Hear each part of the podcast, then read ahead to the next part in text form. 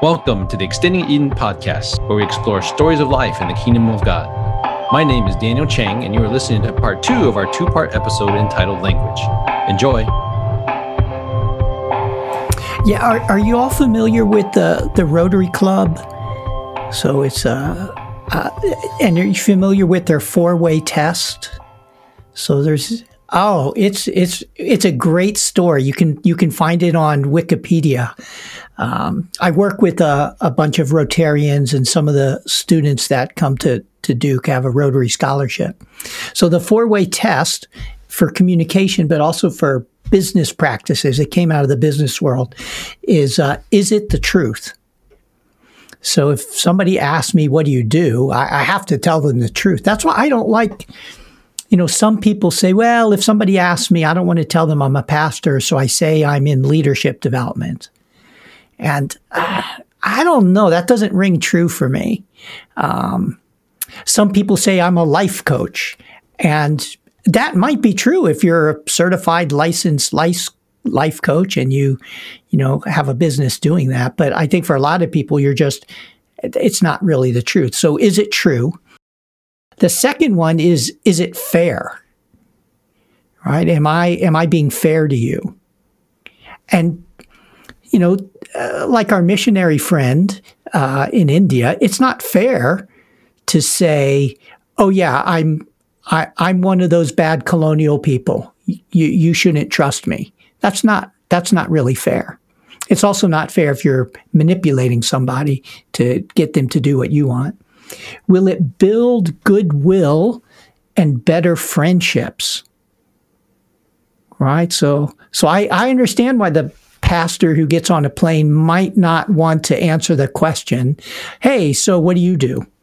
I'm a pastor because every other time they've answered that question, conversation was done. And it was, you know, two hours of silence on the plane instead of a friendly conversation. But you have to find a way that's true and fair, uh, builds goodwill. And then the fourth test is will it be beneficial to all concerned? Right. So, so I think revealing your cards but in a way that doesn't box you in. Uh, I, I, think I think that's the the goal. So one of the fun things I like about Gary is one reason why he uh, introduces himself different every time is because he describes everything different every time. so I, re- I remember one time he uh, he asked me uh, how you doing? I said, uh, I'm very busy. He said, Oh, I'm never busy.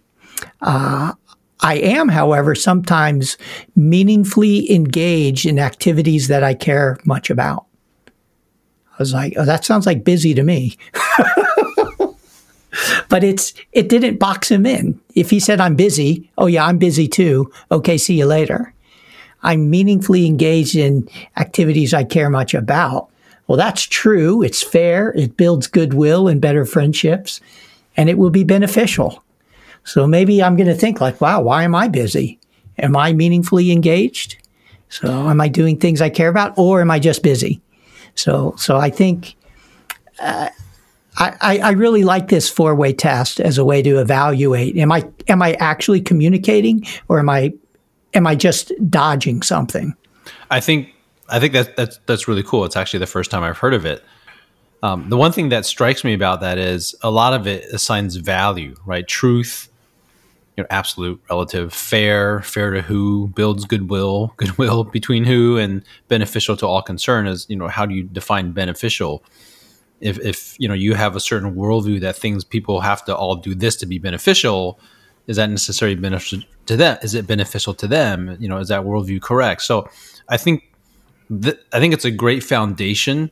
Um, ultimately, is you know where we come from and where they come from. You know, the, the gap may still be too big to span. I think if we share similar worldviews, um, that would be you know very easy. But if someone comes where it's a very different perspective, um, then still there there could still be space there. And I think that's where ultimately I like Gary's concept of lovingly serve. You want what's best for them. And I think the the humility, the listening that you mentioned, Dean, as well, is learning what that means for that person and you know we we have a, a worldview of what's beneficial for us as, as individuals or for us as a community um, or as the kingdom in general. But uh, you know, people may not subscribe to that and may not be ready to hear where we're at, and to, to be able mm-hmm. to get to that level and know where that is, I think is is important um, to be able to do. Yeah, if you circle all the way back around to Gary's first comments about uh, the lost versus, you know, or the spiritually dead versus the disconnected, um, when you acknowledge that you're disconnected and you're talking to somebody and you say, uh, yeah, you sound you sound spiritually disconnected. I I know what that feels like. So uh, a word like disconnected has the potential to put us in the same boat. Right? It has the potential to say, yeah, you feel disconnected, I feel disconnected too. Now, it is also true that there's a difference between being spiritually alive and spiritually dead. So, uh, communication is is not about dodging what's hard, but you know, laying the groundwork for saying what's hard, right? Um, so if I start off with, uh, "Hello, my name's Dean," and uh, seems to me you're spiritually dead, and uh, I'd like to fix that for you. which is exactly how someone might hear it if yeah. you're not, if you're really yeah. not thinking about it. Even if you don't say those words, you can communicate that idea in a heartbeat. Yeah, yeah. You're just a, another guy with something to sell. I was thinking back to um, one of the early books that I read uh, that begin to reshape how I think about language. And it's a bit of a stunner for me. Uh, the book is called um, Communicating the Gospel God's Way. I think it's the right title, Communicating the God's Gospel God's Way. It's about Charles Kraft. I think it's at a Fuller, Fuller Seminary or something, something like that. And um, and he made a statement, and I'll just read you the statement because I wrote it down the other day. It's, he said, this is one of the, a, quote, I think pretty close. It seems to me utterly inexcusable for tr- the translators of the New Testament to reduce nearly 30 Greek words used in the New Testament for communicating the two words preach and proclaim. Hmm. And I thought that has been uh, the our our um, lack of understanding when you read the New Testament. Can you say that again? So there was 30 Greek words that got translated into two words. Yeah, right. There are 30 Greek words that have been translated into the word preach or proclaim. Wow. Wow. So when you read the word preach or proclaim in the New Testament, you should understand that there are there are 30 other verbs. it might be, it could be one of those. And uh, and so you should uh, you, if you make an assumption about how I'm going to communicate about this good news, um, you, you're choosing the model we're given is two things, you know, preach, proclaim. So I remember uh, doing a wedding a number of years ago, and uh, I was giving the charge to the bride and groom, and another friend was, or, or he wasn't a friend of mine. He, was, he wasn't my enemy, but he's just somebody I didn't really know very well. Although he felt like my enemy later. when he said, standing before the wedding, he says, "Man, I can hardly wait to get up there and preach the gospel to this crowd today." And and I looked at him and I probably shouldn't have done this, but I looked at him and I says, I said, in case you've forgotten, your job here today is to help this couple become a married couple so they can point their word, their life towards Christ. I says, preaching the gospel to this crowd is not your task. So I object to what you said. And so there was a kind of little hush fell over the crowd at that moment. but uh, it, it was so so out of place, so wrong to think that this was this opportunity to quote share the gospel. And so we I think we often do that. We think this opportunity comes up and so I'm going to preach the gospel right now. I'm going to proclaim the gospel. And so that our language pattern fits into those two categories. Mm-hmm. But there at, at, least the New Testament writers thought there were 30 other verbs you could use to des, to describe that that that uh, way of talking. Because uh, well, it's just just a powerful thought, you know, that to rethink how do I, what's the right way for me to talk right now? What's the right thing to say? Uh, so, so uh, I bought a boat uh, a number of years ago, my first boat. And uh, y'all can tell me if I've told this story again some before. Could you just slap me or something? Can you see us roll our eyes? Yeah, you're rolling your eyes. And I, that's body language, and I'll know that I should stop. But I don't think I've told y'all this. I, I bought this boat, and it, it was it was a, a, little plastic boat. It was 12 foot long, and because uh, I just really wanted a boat, and and uh, so and Julie and I like to get out on the boat on the water, so we bought this little boat, and I I mean, I fixed that boat up in my garage like awesome. I put like, I installed fishing rod holders on it, and I, you know, I just did a bunch of little things to it. I did some new wiring, so it had a second battery. So the, the first battery ran out. It was a battery powered little boat, you know, and and and note it was twelve foot long. And so the first day we take the boat out into the water, the two of us get out there, and it's kind of windy, and we had about two inches of freeboard. So meaning that there was about from the top of the boat to where the water could come in is about a two inch gap. Yeah, two inches, about that much, a little tiny bit of space. And so we're out there on the boat, and I'm thinking, and Julia can't swim. this is a, a, terrifying moment. So I managed to get the boat turned around and get back to shore and put it back on the little carriage and pull it back up. And I realized, man, I have just spent a thousand dollars on this boat that it's not a boat. this is it's a really good planter, but it's not a boat. What's the quote? I'm going to need a bigger boat. I'm going to definitely need a bigger boat. And so I, you know, and what I also realized was I had been sold something that was called a boat that wasn't a boat. Mm. And so I, you know, a few days later, when it was time, I, I drove to the boat dealership and uh, and started explaining to the the guy that sold me the boat what had happened. And he says, "Well, he says just don't go out on windy days." I said, well, I, I, mean, I could. And I said, you're right, you know, and, and, he was kind of a burly dude. So I didn't feel like I really wanted to tackle him, you know, or have a big fight with him. and so it's, you know, that actually there was some physical intimidation because he was bugged by the fact that I was raising this issue. And I was being really trying to be really careful about it. And, uh, and so I, you know, I said, well, you know, I, it's, it's really not a boat. it, it, it, won't do what it's supposed to do. And, he says, well, he says, I don't know, just wait till summer, you know, when it's warmer and you, you and go on a pond. Don't go on a big lake. And, you know, so my, my boat's getting smaller by the second. And, and at that point I was getting, you know, unhappy. Uh, you know, probably a lesser person would say they were angry. But I was, I was certainly unhappy and about to get angry. And, uh, and the spirit of God just spoke to me pretty clearly. And, and I looked at him and I said, I says, you know, you're right. I bought the boat. I made the decision. You sold it to me. It'll float, and it's a boat. And and uh, but what I bought is I bought something that doesn't serve the purposes that I need. And I says, and I know that's not something that you actually would want to do, but I did it, and it was my decision. So I, you know, I'm not, I can't hold y'all responsible. I said, and you know what? I want your business to succeed. Uh, so maybe from this you can learn a little something about maybe how to help people think it. I says, and if you don't mind, I just want to pray and ask God to bless your business right now. And I put my hand right on his shoulder. I just reach right up and put my hand right on his shoulder and just ask God to bless him and his business. And I said, thanks, man. Appreciate it. And I, and I said, I'm sorry I came to you. And I, I kind of was a little upset and I'm sorry I was that way.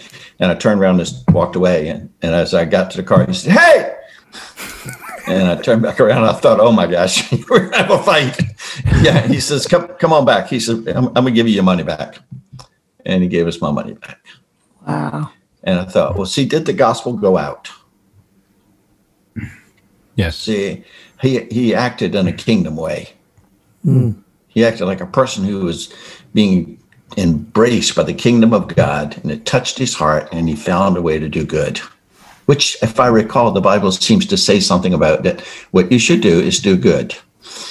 And so I told him that. I said, you know what you did? You just did good. And I really appreciate that, you know. And he gave me my money back. And I left uh, with out a boat. You, you didn't buy a bigger boat?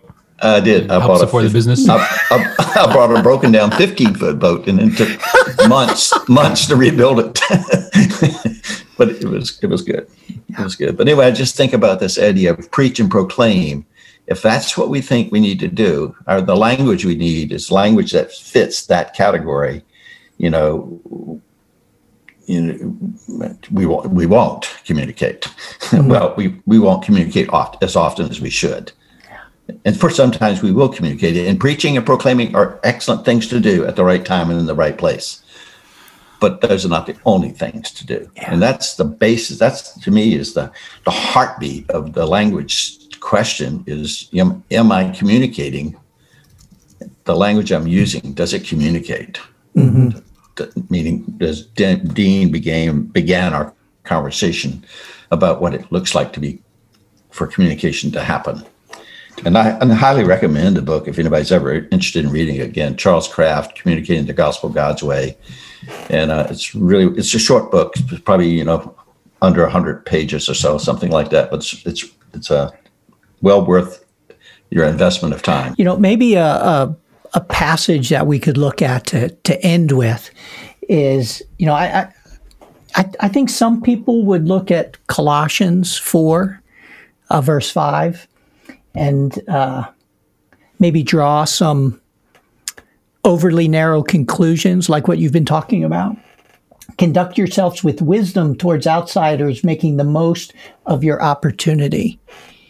And they might focus on that word make the most of the opportunity. You know this is your chance. You you better preach it. But they they skip over the word wisdom. Conduct yourself with wisdom making the most of the opportunity. It's not wise to run in with the same offense every single play. Right? It depends on what you're facing. They, they also miss the verse that came before and the verse that came after.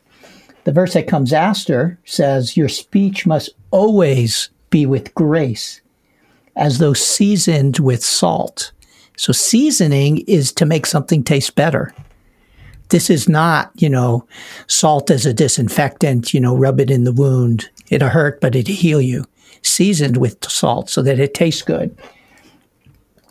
So that you will know how you should respond to each person right? That's that's not a that's not a cookie cutter answer. And Paul knew how important was that. In verse 4, right before, verse 3 and 4, he says, "Will you pray for me so that so that I may make it clear in the way that I ought to proclaim it?" So Paul knew you, there's a way to communicate. And it should be gracious.